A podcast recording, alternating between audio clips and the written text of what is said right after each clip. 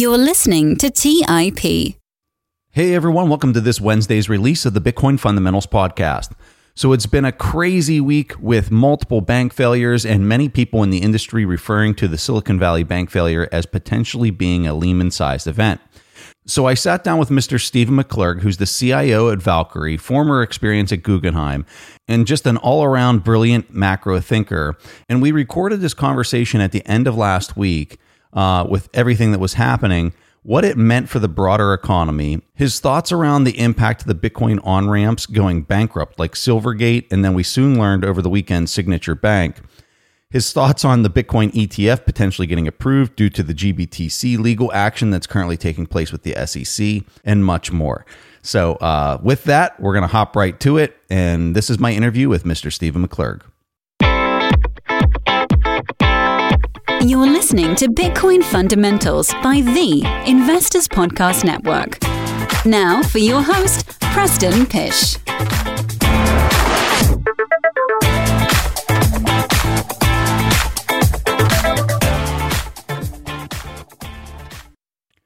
So, uh, just an admin note before we start the show. Steven and I, like I said in the intro, had this conversation Friday morning on 10 March, and it was looking like Silicon Valley Bank was about to fail and that it was imminent. Uh, also, Signature failed uh, later during the weekend. I think it was Sunday night that they announced the failure there. Also, the Federal Reserve announced a new program to prevent contagion over the weekend.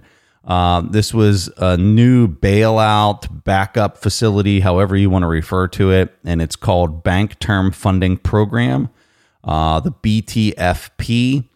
And so, what it does, evidently, is offer loans up to one year in length to banks, saving associations, and credit unions uh, by pledging their highly impaired bonds to the facility. And in turn, they will get back the face value of the bond. So, if you had a bond that was trading at 90 cents on the dollar because it was impacted by inflation and it was selling off, no problem. You can just put the bond on deposit at their facility and you would get the full uh, $1 uh, back uh, to be able to be used for uh, people withdrawing their deposits.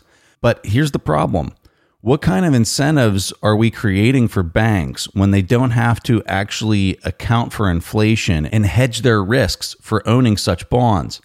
Uh, this is a major component of running a free and open economy, and most importantly, a free and open cost of capital for the value of everything on the planet. Well, I guess we're going to see what type of disincentives pop out of this new and continuous manipulation of the markets. But with that quick admin note, here's my chat with Steven. Hey everyone, welcome back to the show. I'm here with Steven. Uh, Steven, it's always a pleasure having you on the uh, show. Hey, it's always a pleasure being on your show, Preston. I, would rather be in person, but uh, you know, we got to do what we have to do. Yes. Um, help me out here. There's a lot happening. So I like to zoom out to start the show and really kind of uh, pick your brain on how you're personally seeing the macro lens. And I mean, you can go out, you can zoom out as far as you want. Um, but how would you describe where we're at in the middle to mid March 2023? Well, the thing is, it's it's actually not that surprising um, where where we're at right now. Um, a lot of people thought that inflation was behind us, and I've kept saying no, no, no. Inflation is not behind us. Mm-hmm. So so maybe we'll start with inflation. How's that? Yeah, I think that's a great pl- um, place to start.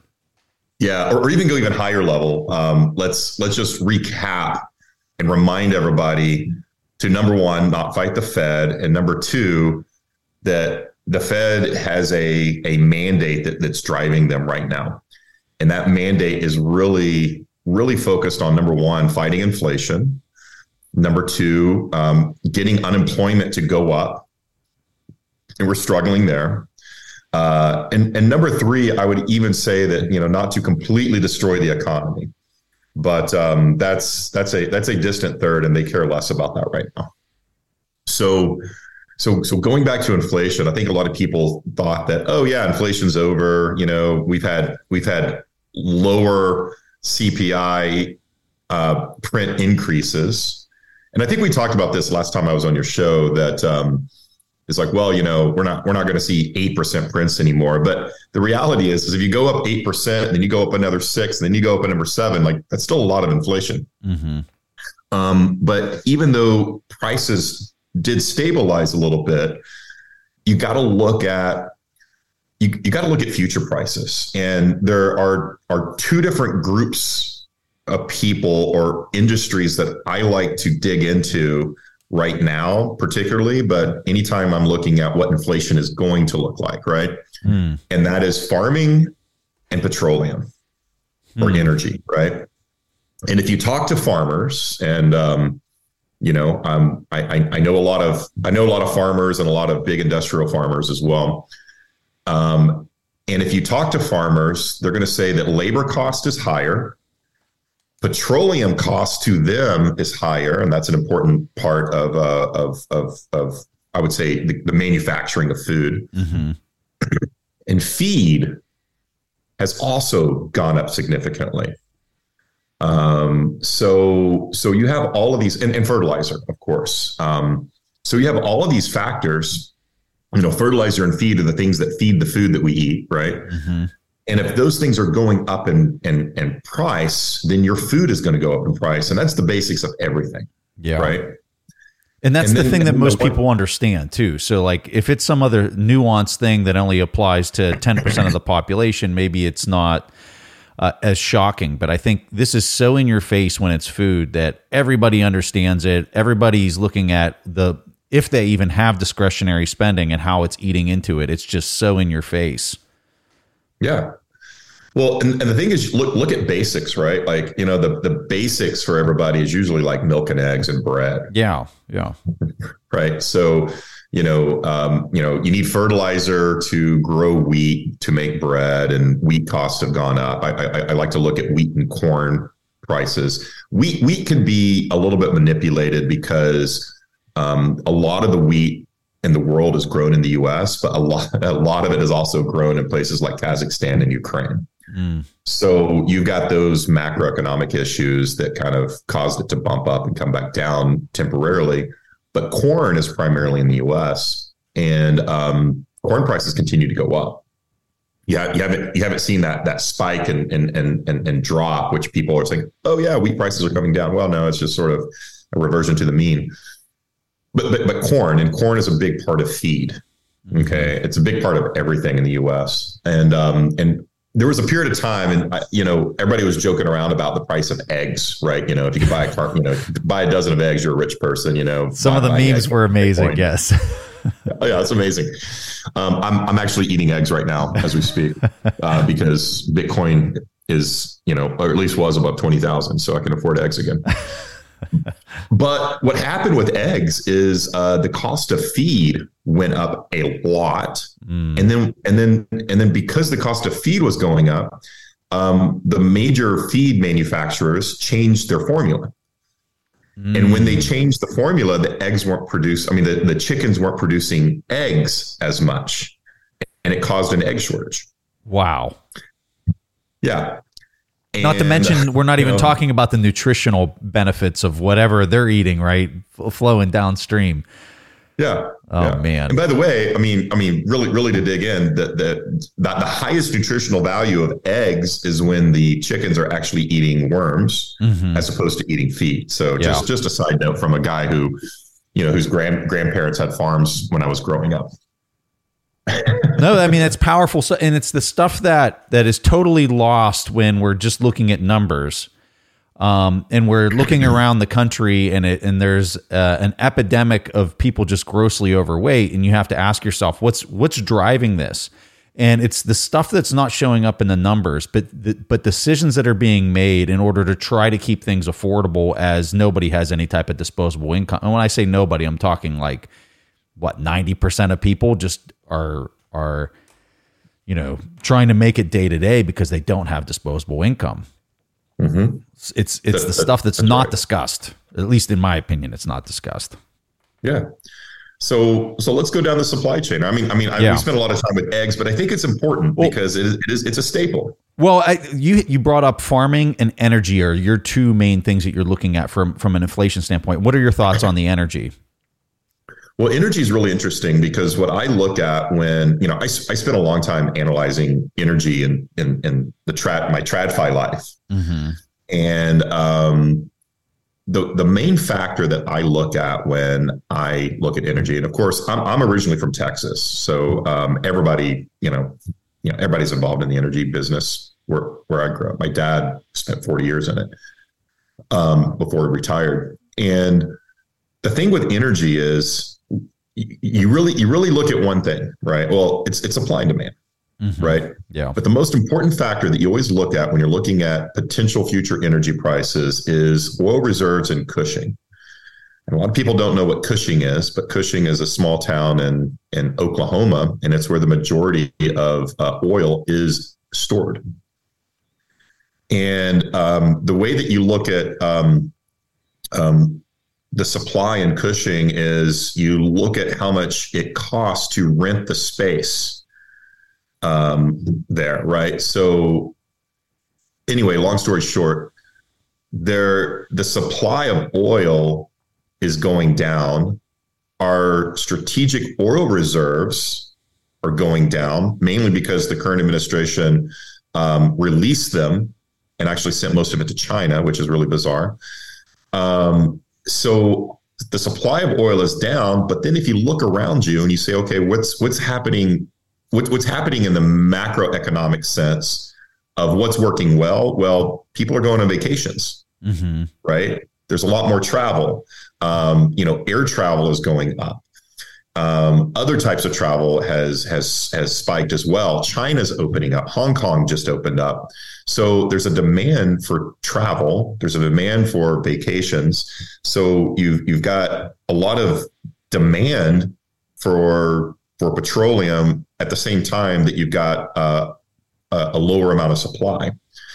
So the supply in Cushing is down, and then we'll kind of going a little bit down the chain. Well, are we going to replenish that supply? Well, no, because in a lot of areas, fracking has stopped. So you don't have the um, the amount of fracking pulling oil out of the ground and sending them, you know, to uh, uh, to be stored, uh, to be processed later.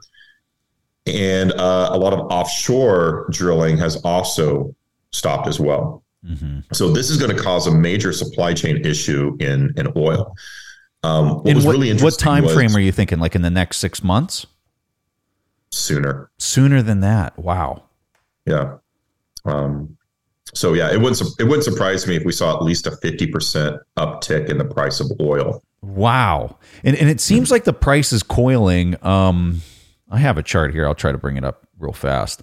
Um, but it yeah. seems like the it seems like the price is coiling a bit, and it looked like uh, you know when the price really really spiked in the what was it the first quarter of 2022, uh, really a year ago. Um, it seemed like all of the um, are you are you seeing the chart right now, Steven? Yeah, yeah. So this this spike that we were seeing a year ago, it's saying in March exactly uh, last year. Um, this is when the Biden administration stepped in and they were aggressively using the petroleum reserves in order to suppress the price. Um, I would say around what was it October? They they were saying that they were going to ease up a bit or that they they weren't going to be releasing as many uh, oil reserves. And now it seems like the price is coiling a, a bit here since what is it December.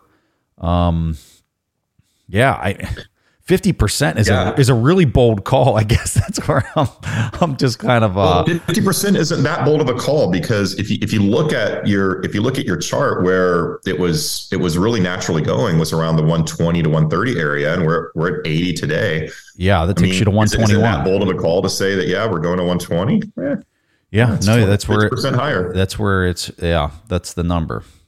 Wow.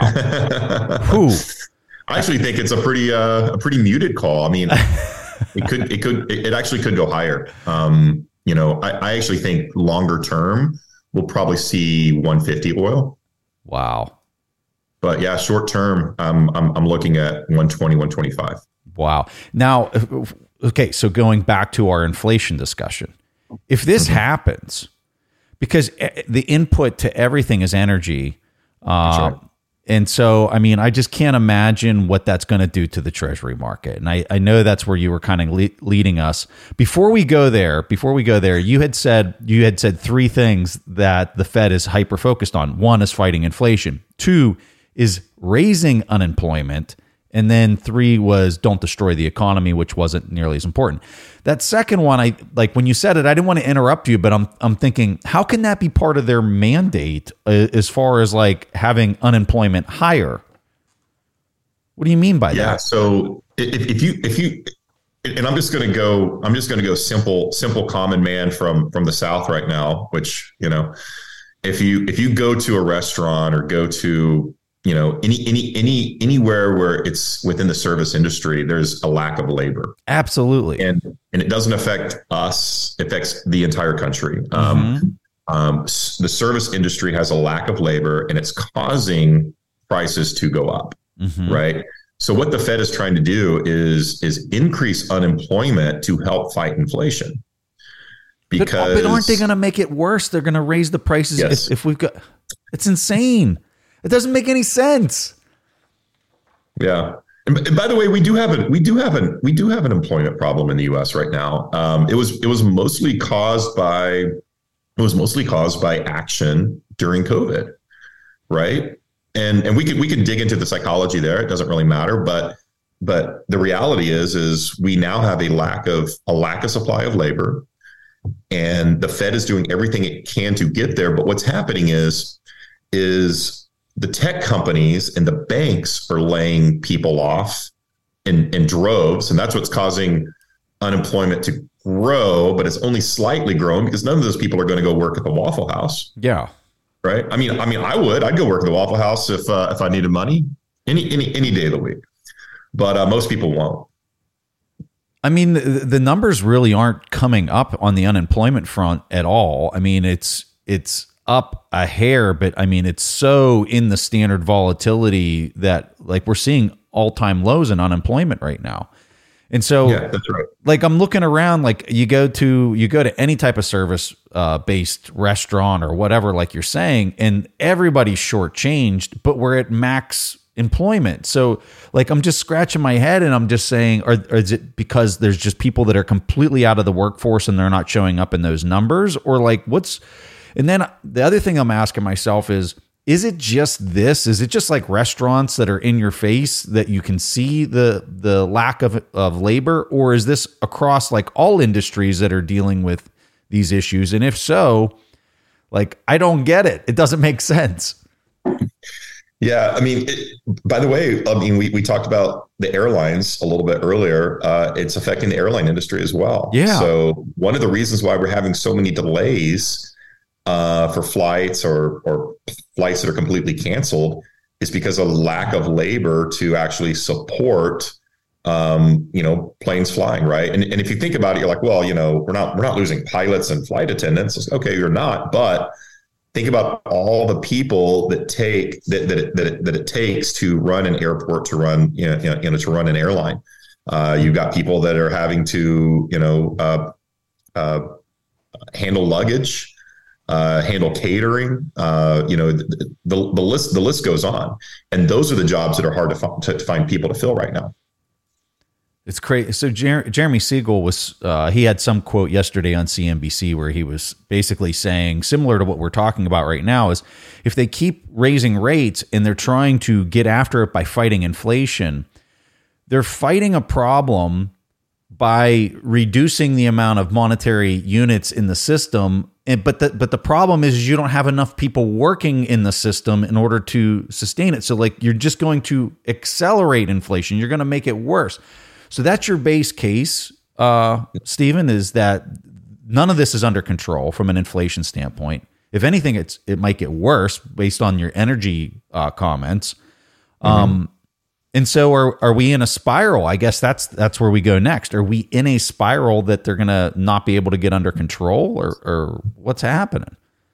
Yeah, look, I think we're in a bit of a death spiral, and I'll go ahead and throw the word death in there to make it more dramatic. But uh, a, a, bit of a death spiral here because because you're absolutely right. It's if you if you're if you have a lack of labor, and, and, and, not all skills are transferable, right? I mean, yeah. I, I, jokingly say I'd go work at the Waffle House. Well, you know, I waited tables in college. I, I know how to work at the Waffle House. If I had to, I would. But do I know how to go be a wildcatter and go fit pipes and weld and all the things that you need to do to get petroleum out of the ground? No. Do you? No. No. So if people in Silicon Valley and Wall Street lost their jobs, they're, they're, they're not they're not working in the oil fields. So it's not really helping there.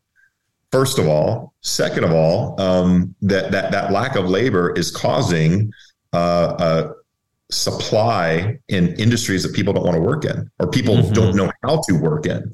You know, uh, I think people sometimes think, well, you know, isn't it easy to find farm labor? No, it's complicated. Let's take a quick break and hear from today's sponsors. Today's episode is sponsored by Range Rover Sport. Range Rover leads by example with their dynamic design that rises to the occasion.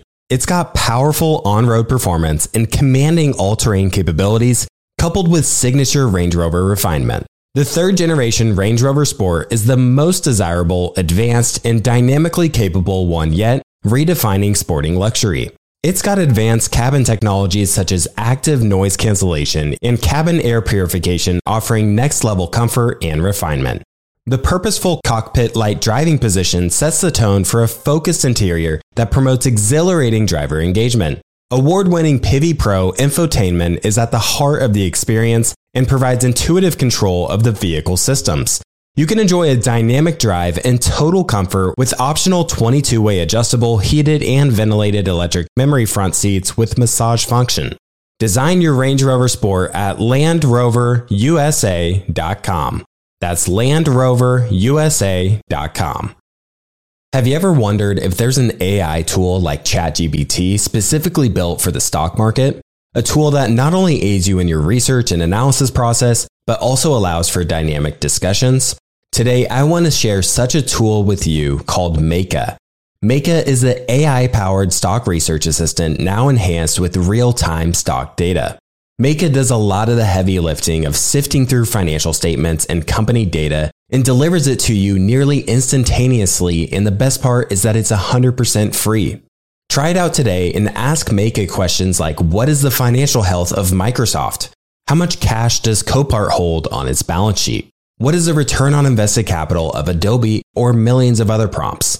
Check it out today for free at Meyka.com. That's M E Y K A.com.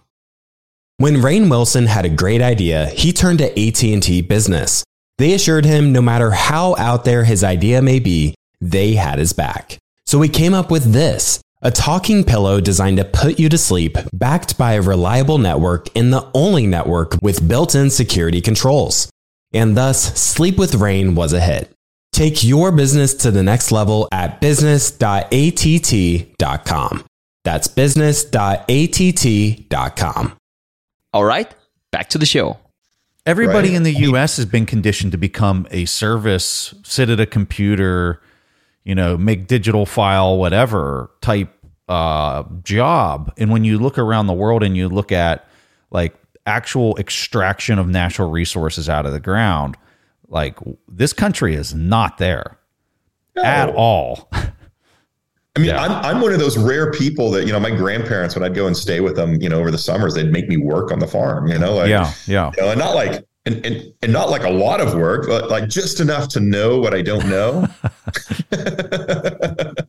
but like it, it's it's it's number one, it's hard work. It's and, and number two, it's actually there. There's there's there's actual knowledge that you need to have to make it work. So so yeah, these, these, these skills aren't transferable. You've got a lot of people. I mean, look, you've got a lot of people laid off from tech companies. All they know how to do is you know monitor tweets and and and ban people, right? Like, I mean, that's that's not very transferable. It's crazy. You know, it's crazy. We're, we're, only good at spreadsheets and charts. I mean, you take that away, it's like, what, what do we have left?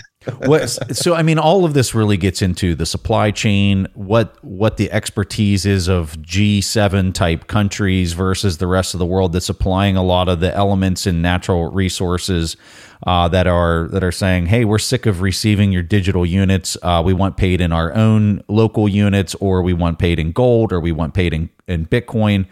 Um, Yeah. So where where do you go uh, additionally from your macro lens? So you you started off with inflation, which I think is just the the keystone of all of this, and all valuation around the world starts there.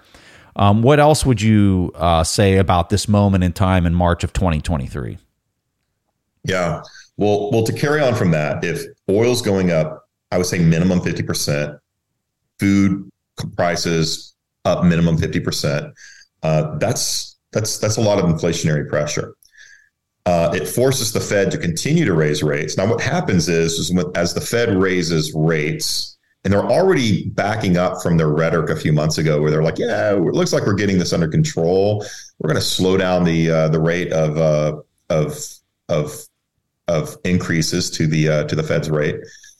But now they're starting to change their stance a little bit and saying, mm-hmm. "Ooh, inflation isn't quite behind us. We're going to have to, you know, continue to aggressively raise rates." What that does is create pressure on the treasury market, and that's really where we're going here, right?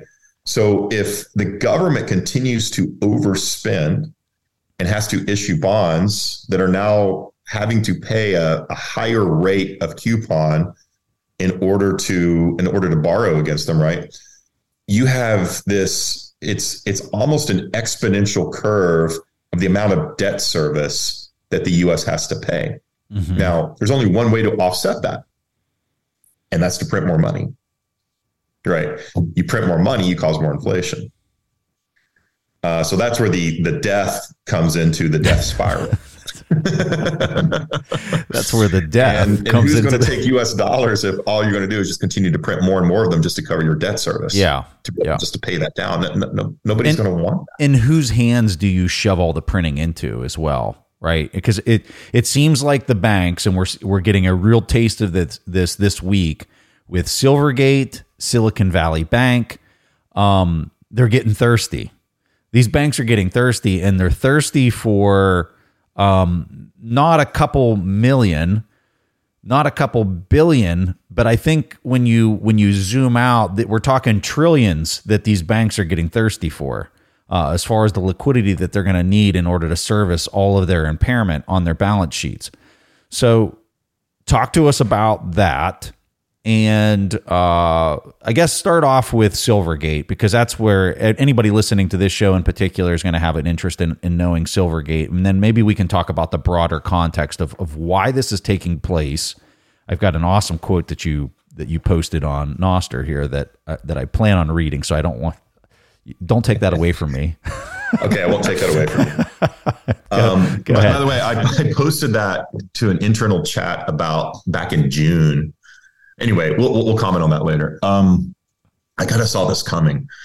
Um, really, what's happening with Silvergate, and and by the way, this applies to Signature, it applies to Silicon Valley Bank, is you know, I, I guess I guess back in the day, um, I, I, used to run uh, emerging markets, um, emerging market debt for Guggenheim, and one of the the things that I invested in was, you know, non-US banks, right? Mm. So I had to, you know, I had to look at, you know, the credit worthiness of a lot of these banks. And, big, and one of the biggest problems of banks outside of the US, um, particularly emerging markets, is they're heavily, their deposits are heavily allocated to one sector. Because generally emerging markets have, you know, one main sector uh, that that that drives that economy and their and their banks are going to be heavy heavily allocated to it. You know, in the U.S., there it's pretty diversified now. Um, so I would always avoid banks that had too heavy of a, of a, of an allocation to a sector because if that one sector got hurt, it, you know, the whole bank, you know, its whole deposit base would go down. What happened with Silvergate is they they found a niche in one sector, and that sector was crypto, and they over allocated. They didn't run good risk models. And they decided, oh, this is a great niche. We're going to make a ton of money here. We're going to be the bank that that services all the crypto companies.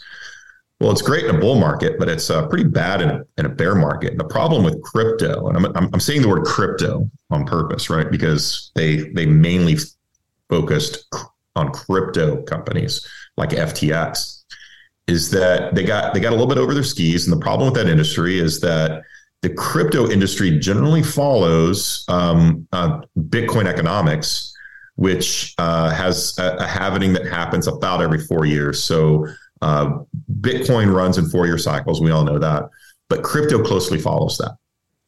Um, you know, because be, because of Bitcoin.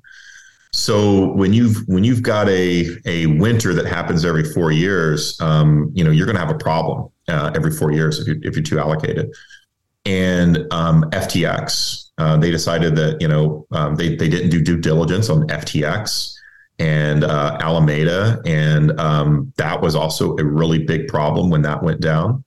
Um, they should have they should have worked a little harder there. Would you say but, that they were? Um, would you say that they it was beyond that? It was neglect because I mean they were doing wires to Alameda. Isn't it Silvergate that was responsible for some of the the uh, the wires that were going to even the wrong company. I mean, it was it was yeah. neglect at the highest order, right? Oh, absolutely. Yeah, absolutely. So so so yeah, they're they're they're heavily weighted to one sector, and within that sector, they're heavily weighted to one company, mm-hmm. and that's that's a problem. And um, you know, so when when you know when when your entire deposit base basically shrivels up, the way that banks work is uh, they grow their operations based on their deposit base. And not only do they grow their operations based on the deposit base, they also make investments based on that deposit base because that's how banks make money. They take your money and then they lend it out to somebody else. Well, uh, when you're in a sp- particular ecosystem, you, you might be holding things like mortgage-backed securities or other, you know, fixed income instruments that have a yield, you know, and then and then they might also do some home loans, some auto loans, things like that. You know, some of the more reasonable banks will do those types of things. But the problem with Silvergate and Signature and Silicon Valley Bank is they did a lot of venture lending. Mm. And so in addition to mortgage-backed securities that that that are that are now, you know, priced lower because yields have gone up, they are they're also upside down on some of these venture um, you know venture loans that they made and, and that's kind of what bleeds more into the Silicon Valley bank base. Uh, but no, Sil- Silvergate, you know, they just they just over allocated to one to one area, and um, you, you can't do that. You've got to have a diversified customer base and a diversified sector base. When we look at the problem, particularly at uh, Silicon Valley Bank, it's looking like there's this uh, much bigger, broader issue that's that's arising uh, out of this idea of high quality liquid assets that were purchased at very low interest rates when we had low inflation prints that just seemed to always go lower for 40 years. And they all step into the market and they buy all these bonds and they put them on their on their balance sheet as high quality liquid assets which they need to have 100% coverage based off of uh, rules that came out of the, the great financial crisis. The problem with this is when you when you buy these at less than 1% uh, inflation prints and less than 1% yields on 10 year treasuries and you put them on your books, and then all of a sudden things start running to 5% plus, um, the prices of long duration bonds get crushed uh, 10, 15% right off the right off the value that they purchased it for. Um, and when you're lending and you might only have a 10% difference between what's out the door and what's what's come in as deposits, um, this creates just a massive issue, uh, liquidity issue for banks.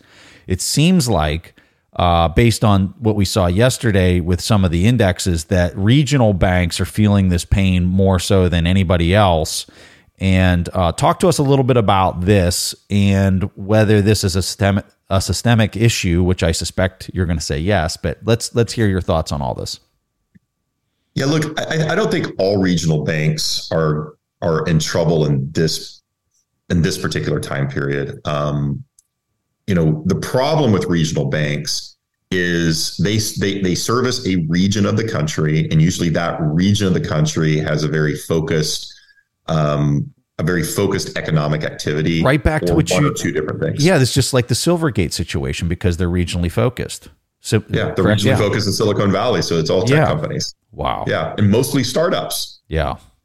Yeah, and um, and look, you know, if you if you look in other regions of the country, I mean, you know, for instance, we're you know in in the South, you know, or the Southeast. Um, a lot of the focus is going to be in, um, you know, things like banking and insurance. Uh, sorry, uh, farming and insurance, and you know, Texas. You know, they might have a big, you know, uh, energy base. So, so regional banks generally do have a a, a, a really uh, high allocation to one one one industry generally, uh, but they do try very hard to diversify their deposit base, and they're generally a little bit more um, safe when it comes to the what they lend out to. So, so in this particular price, I'm going to call it a, a, mini crisis. It's not a real crisis. it's a couple of couple. You know, uh, there's there's probably a handful of banks that are going to be in trouble here, and they're the ones that focused on tech companies because because we, we go back to our comments earlier about unemployment who you know which which firms are are are having the highest levels of unemployment it's tech companies mm you don't see the contagion. So I mean, you you go on Twitter, everybody's saying this is the this is the big one, this is the contagion event, and and so you're you're pushing back on that. Help no, us understand no. how. Like, explain your lens on why you don't necessarily see this as as the quote unquote contagion event. Well, it's mostly focused on a few industries. Mm-hmm. Um, you know, it's it's it's banks with deposit basis and and tech and crypto, and I mean that's that's really it. Um, you know, the other other sectors of the economy are doing fine and most other banks are diversified in their deposit base. It's just mm. it's the handful of banks that didn't that that that didn't have proper risk management or focus too heavily on one sector. And those are the sectors that are that, that happen to be failing right now.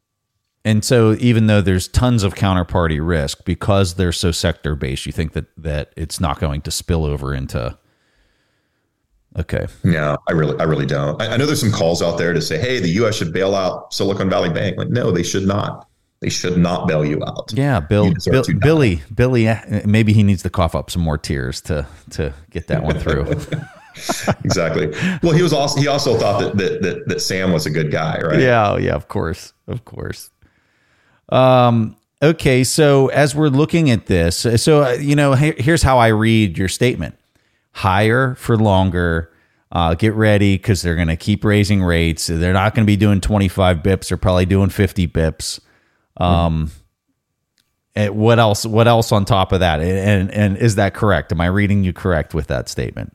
Yeah, absolutely. And uh, and and and I'm very worried about inflation. Um, I, I really, I, I really have been saying for for a few years now that we are we are going into hyperinflation territory. Um, you know, we printed way too much money. We had too loose monetary policy for for over a decade, and it's finally catching up with us. And we don't even have some of the higher numbers in the world right now. Like you go to Europe, it's crazy. Like it is is really bad. Yeah, that's right. Particularly, I mean, I was in I was just in London this summer and and I really noticed it.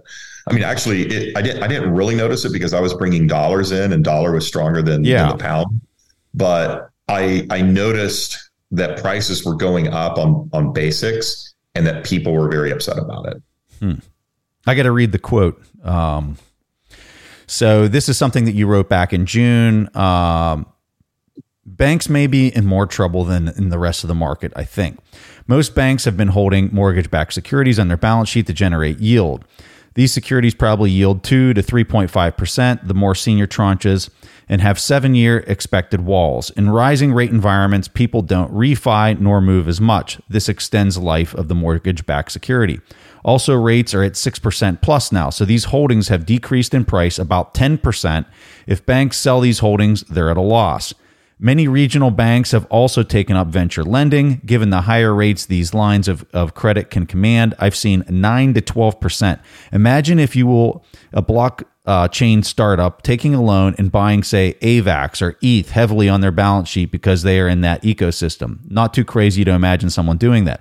I just spoke to an entrepreneur, and this is the good part, in the NFT space that raised a million bucks and spent 700K on JPEGs to get in the quote unquote club. I imagine some of those venture loans might be in trouble. It's insane. Yeah. Yeah. I'm getting a lot of flack from people from saying it's insane, but that's crazy. It's crazy. it's incredible. It's incredible. um, I, I mean, I don't know. I, I'm speechless. I, I just, I roll my eyes like, what in the world? And and how is there no due diligence after a loan has been made to some of these companies? I, I, I know they have to say what they're using the, the funds for when they're going for the loan, but then there's no like follow up or uh, you know if I go out there and buy some monkey pictures with with the million dollars I raised, like how in the world is stuff like that possible? How is that possible? You know, that, that that's what happens when interest rates are too low for too long.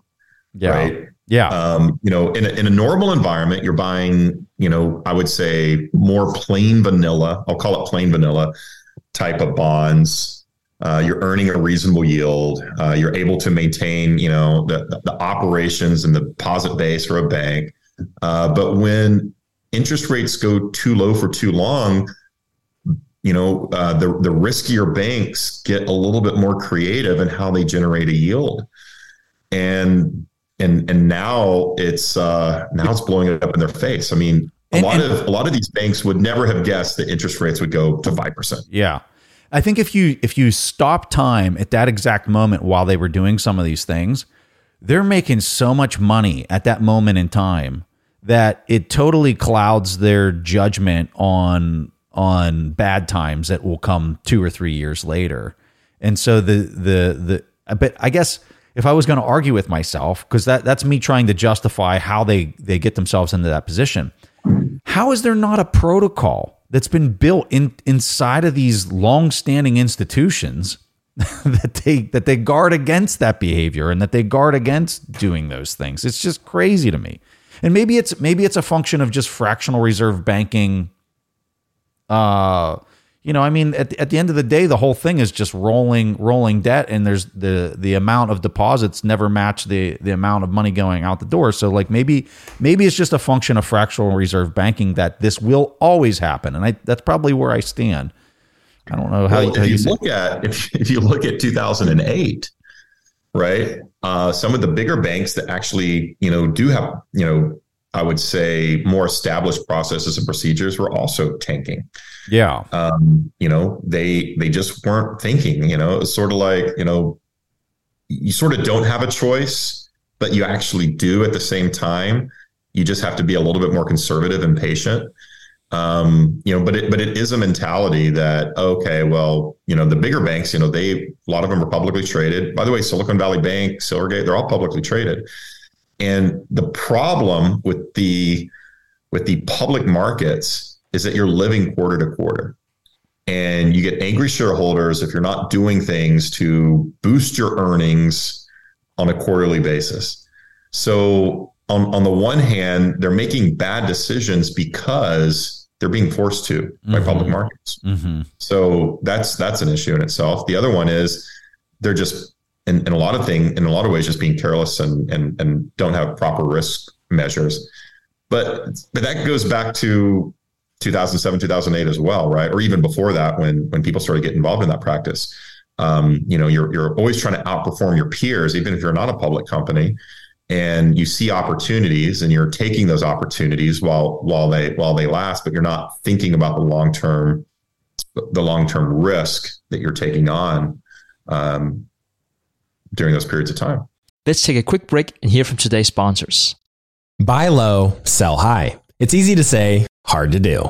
For example, high interest rates are crushing the real estate market right now. Demand is dropping and prices are falling, even for many of the best assets. It's no wonder the Fundrise flagship fund plans to go on a buying spree, expanding its billion dollar real estate portfolio over the next few months.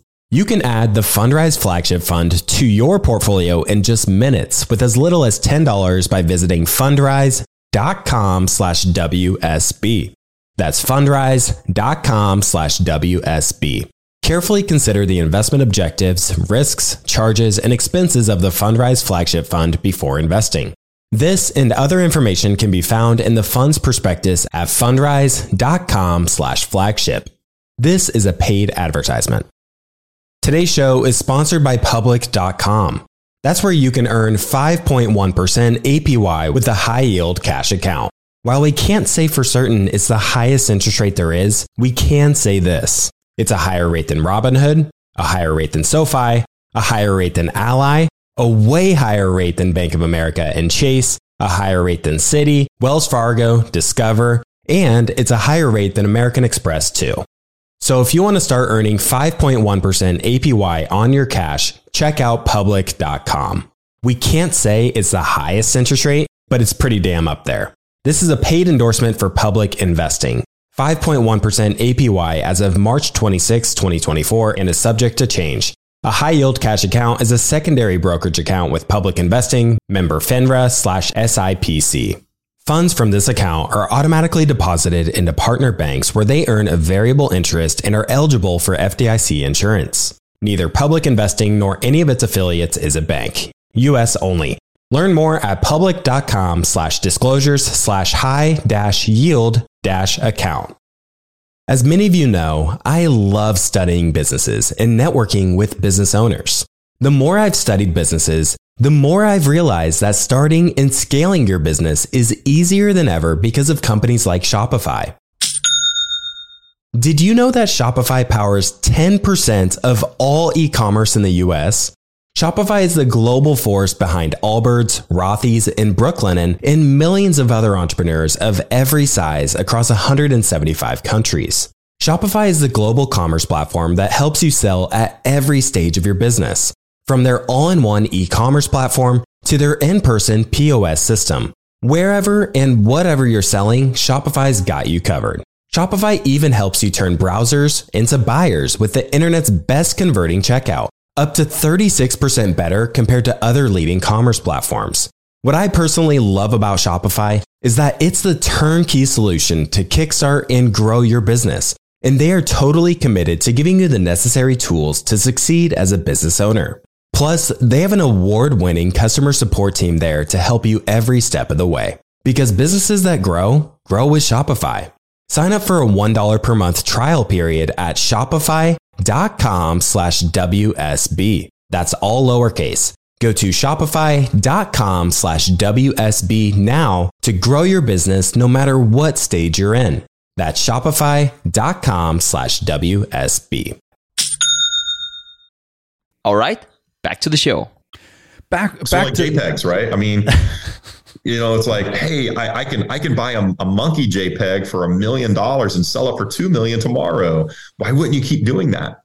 It's like it's like a bond. It's like a bond. They'll always go up in value. People, well, people have this this like psychologically, people think that when things are going up, they will always go up. Yeah.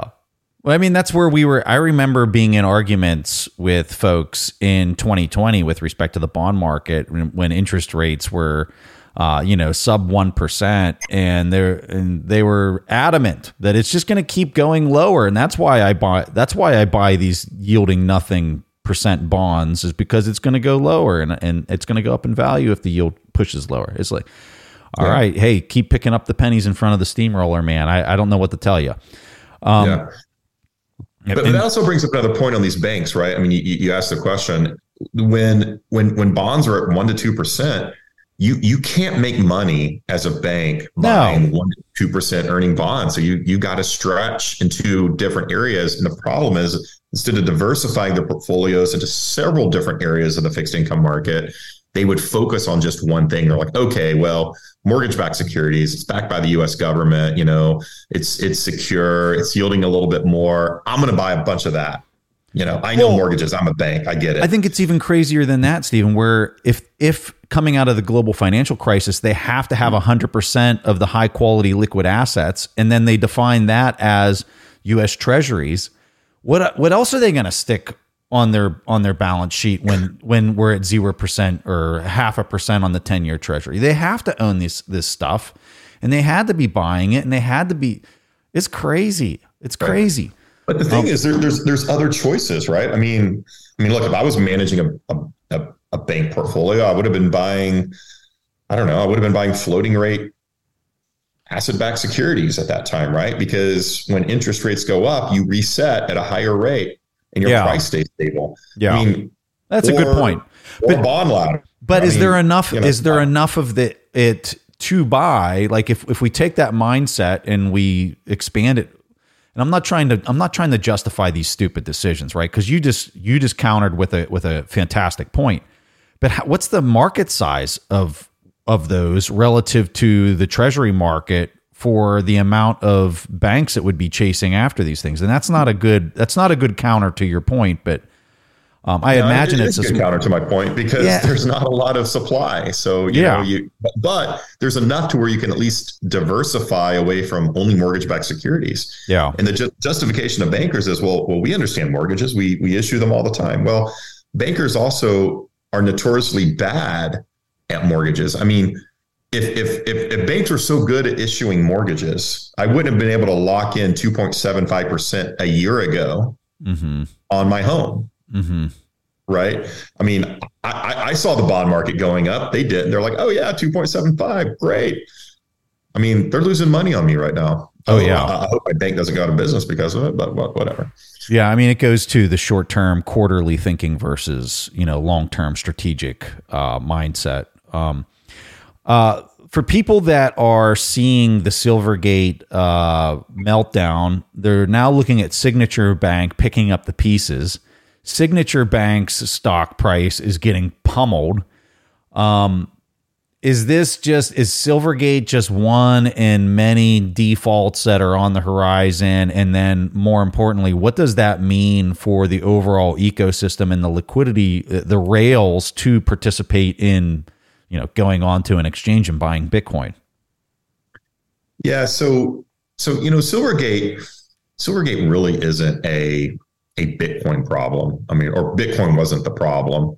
Um, Silvergate is a fractional reserve banking problem. Mhm. You know, first of all, um, their issue was, you know, as I as I as I stated, they over levered themselves into one industry, which is never a good idea. And and Silvergate's suffering from it. Now, the deposits are going to be fine. I'm gonna I'm gonna I'm gonna make that statement and be very clear. I've, I've always said that the deposits will be fine. They might get frozen for a little bit. So, you know, if you want to take that risk, but um, but that'll be fine. The bank itself is going under. Um, I actually thought that somebody would would would come and pick it up for its deposit base, but um, because banks are always looking for more deposits, it's really hard to find right now for banks. Uh, uh, you know, in, increasing the deposit size. But I think there's so much hair around it that they, you know, and and people are fleeing so quickly. There's not much of a deposit base left, so I, I just don't know if there's any bidders. Uh, Silvergate, I mean, sorry, uh, Silicon Valley Bank Or no, Um, signature, signature.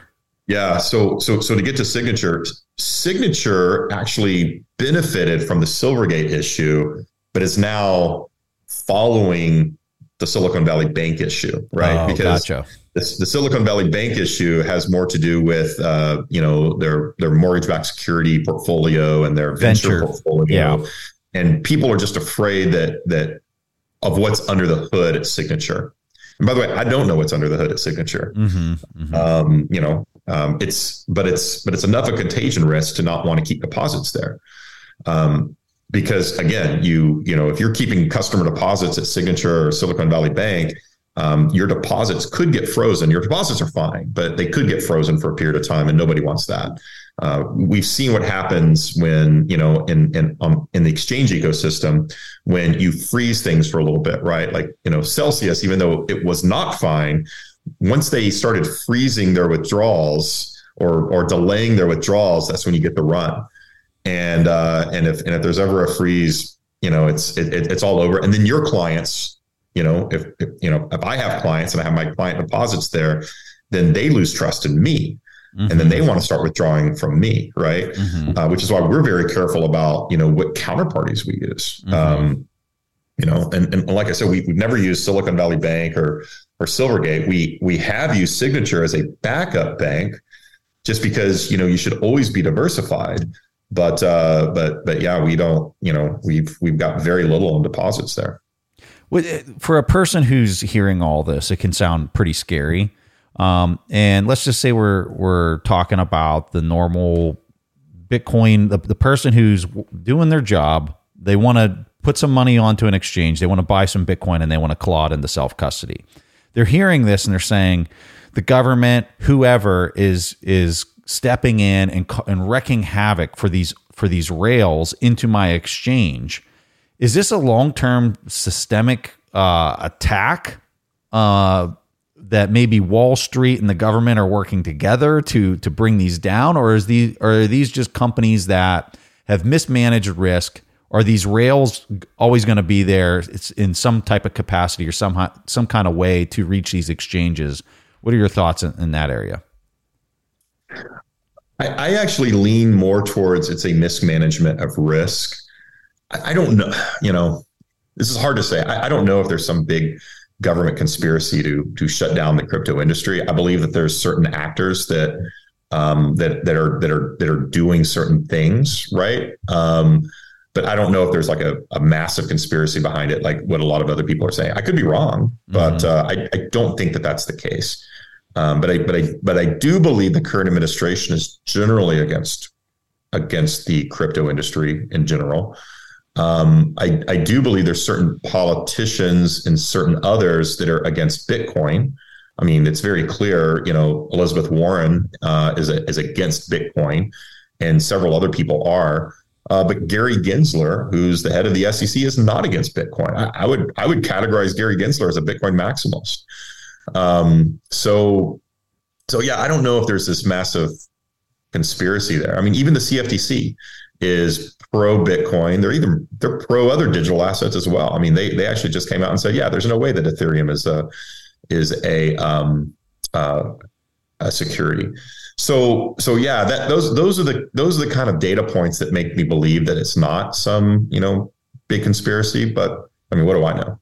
Um, there's there's been other conspiracy theories that have been proven right that uh, that, has, that has been quite shocking over the last few years, but uh, I don't think that's one of them. Do you have any thoughts on Caitlin Long's uh, situation with Custodia and her application for people maybe not familiar? So she's she's having a bank startup. She's trying to be an FDI. Uh, yeah, uh, she's she's trying to uh, bank with the Fed, have a direct account with the Fed, and the application was declined. I want to say it was declined back in the summer, June timeframe, maybe.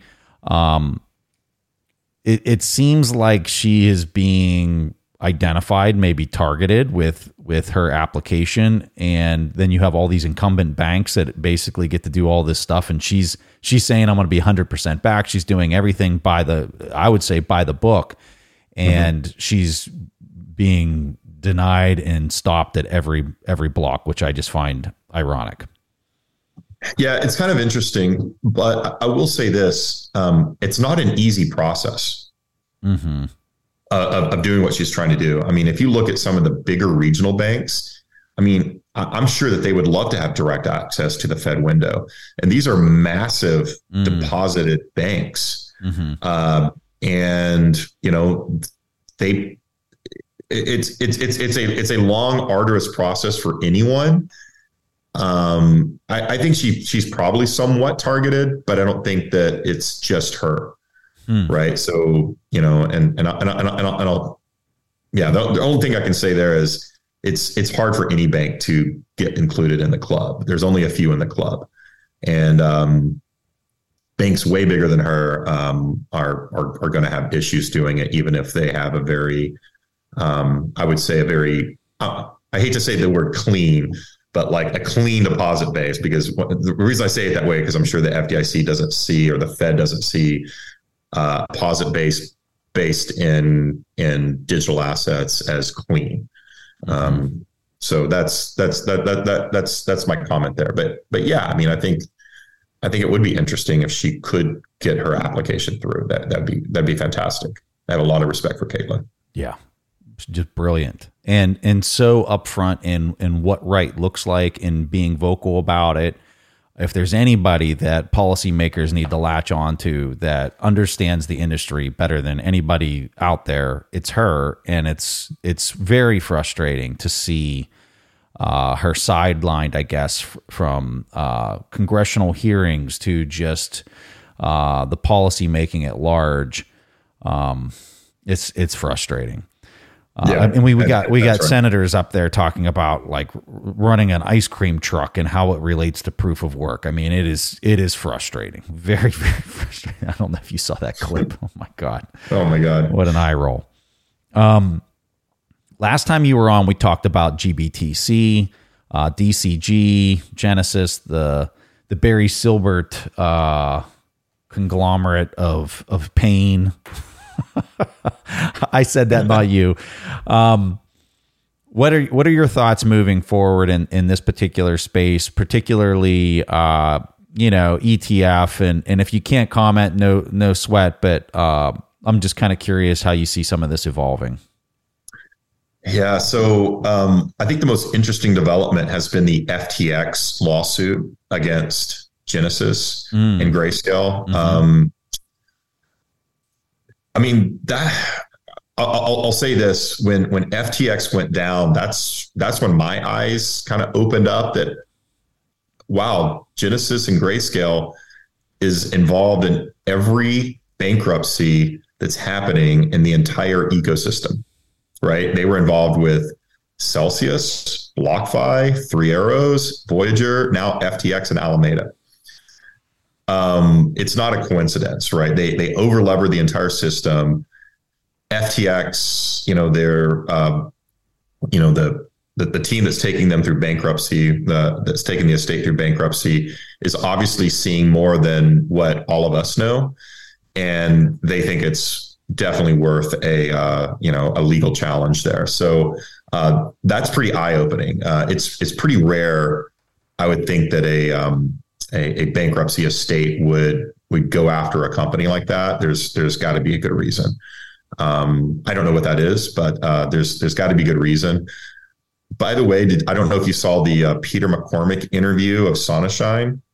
I didn't, but I saw that you had comment on it. So yeah, okay. give me the, give me the the rundown on that it. That is that is probably the most the most interesting podcast I've seen in a year. Not easily. because of Peter, that's for sure. No, no, Peter. um, no, it's uh, it was pretty eye opening, and uh, you, you you have to see it. But TLDR is, you know, it, it, it seems like there's a lot more interconnectivity between Genesis, DCG, and Grayscale than than than what's being let on. Wow. Uh, so so that's that's pretty interesting. I need to go um, listen to that. Yeah.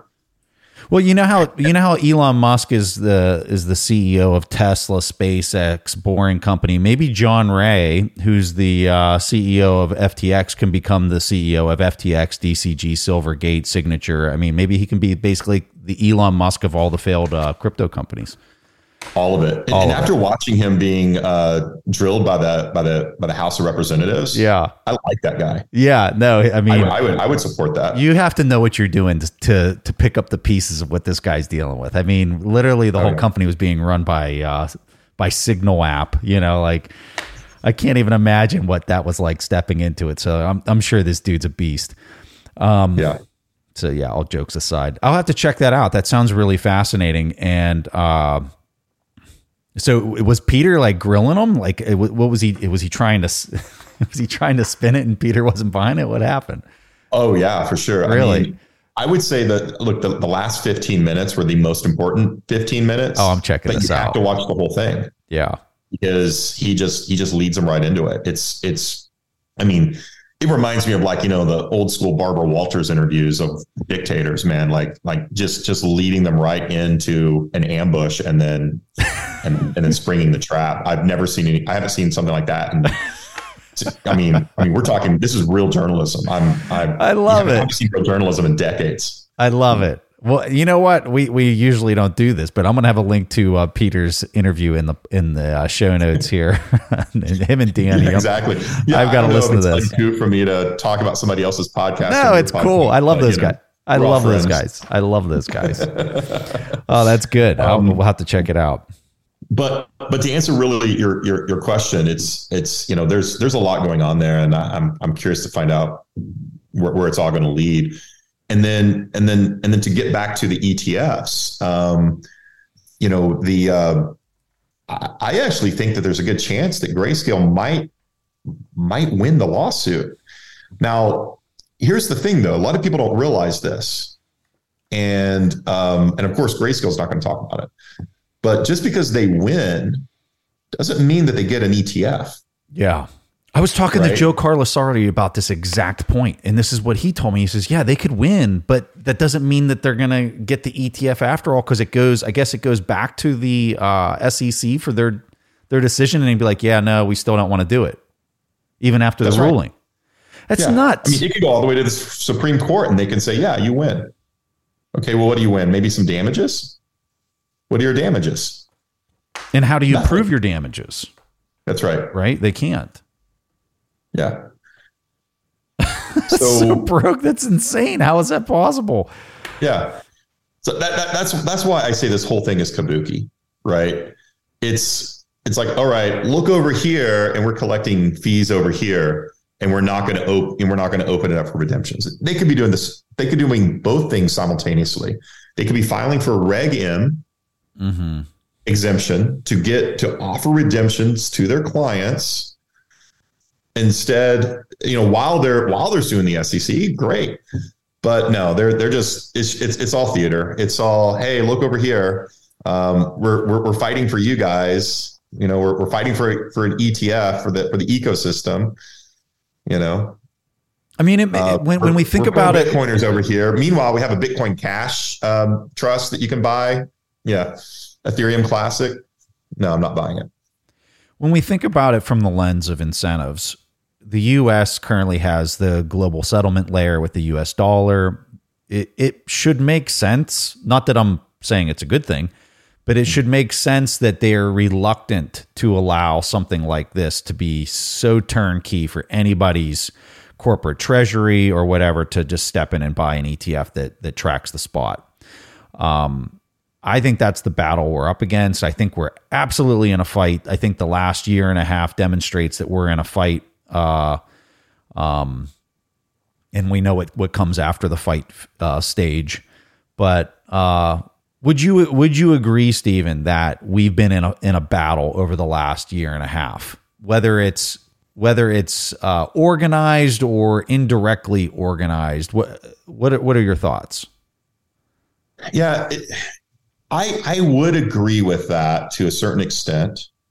Um, I think I think for us, you know, I think I think different people are in different fights. Um, you know, I mean, I, I try to think about the two the two fights that I care about the most: the fight for Bitcoin, Mm-hmm. right? I think you know I really care about that, um, and that has that has been a challenge globally, right? I mean, if you look at what happened in Canada, if you look at what's what's happened in other places, a little bit in the U.S., um, that's that that's been a bit of a fight, but but but the other fight is really you know our our industry, and we actually don't see that as as much as other people do and and it's mainly because when when we do things at, at Valkyrie, we kind of look at okay, well, what are the rules? What are securities laws?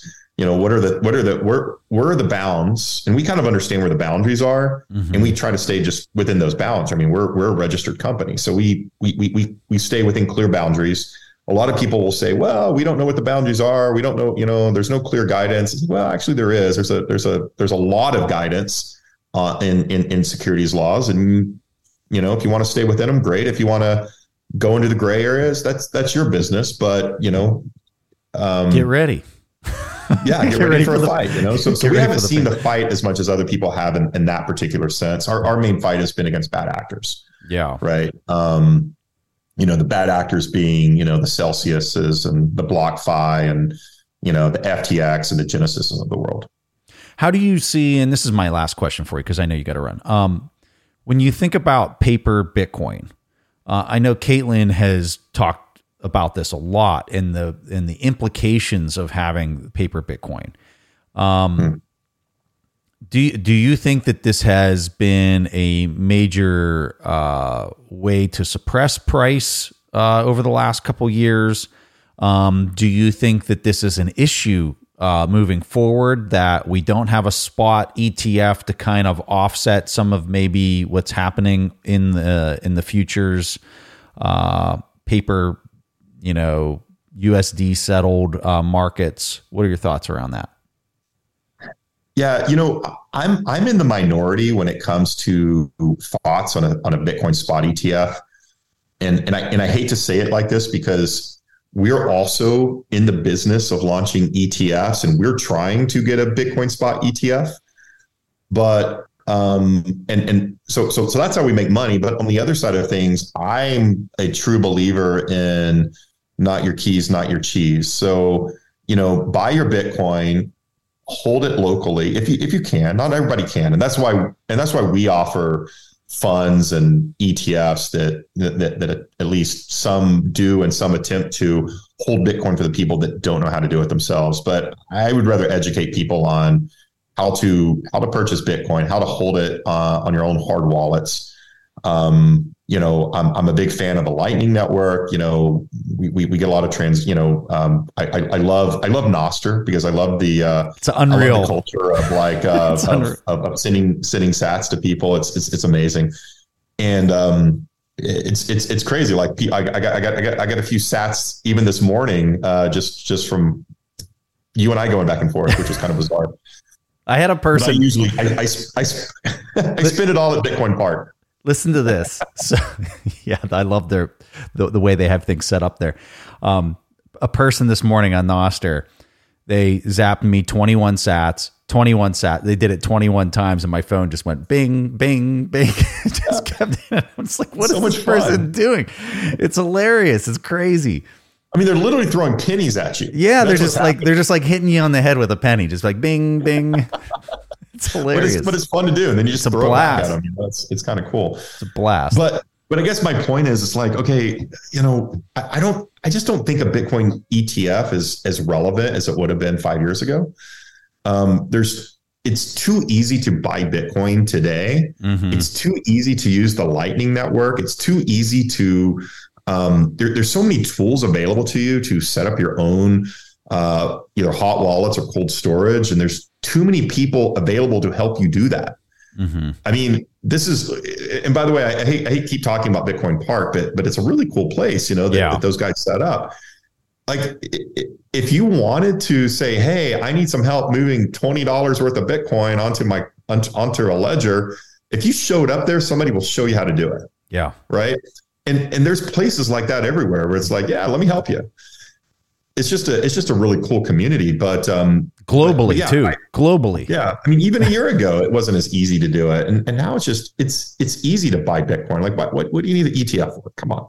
Yeah, yeah. Well, I, I think it just comes down to the technical competence. Like, if your grandparents or somebody who just there's no way they can they they can figure out how to even they're struggling to turn on their phone, right? Like that's where the that type of vehicle I think is is appropriate. But I agree. Um, yeah, and, and, if people are can if they have a, te- a person of technical competence to assist them and maybe help them with the custody, that's more optimal for sure. But if you know, yeah, there's all sorts of situations is, out there. As as the years go by or the months go by, the relevance of needing one goes lower and lower. Hmm. That's yeah. that's that that's all. It's still relevant, but it's just not as relevant as it was a year ago or even five years ago. Yeah. Oh, Steven, thank you so much for coming on. A lot of these, uh, a lot of this banking stuff can get really confusing and difficult, and you are just, uh, just a sound source of knowledge to uh, have these discussions with. And I just really appreciate every time that I get a chance to talk with you. So thank you, sir. Oh man, I love hanging out with you too. Thanks for having me. Absolutely. If you guys enjoyed this conversation, be sure to follow the show on whatever podcast application you use. Just search for We Study Billionaires. The Bitcoin specific shows come out every Wednesday, and I'd love to have you as a regular listener. If you enjoyed the show or you learned something new or you found it valuable, if you can leave a review, we would really appreciate that. And it's something that helps others find the interview in the search algorithm. So anything you can do to help out with a review, we would just greatly appreciate. And with that, thanks for listening, and I'll catch you again next week. Thank you for listening to TIP. To access our show notes, courses, or forums, go to theinvestorspodcast.com. This show is for entertainment purposes only. Before making any decisions, consult a professional. This show is copyrighted by the Investors Podcast Network. Written permissions must be granted before syndication or rebroadcasting.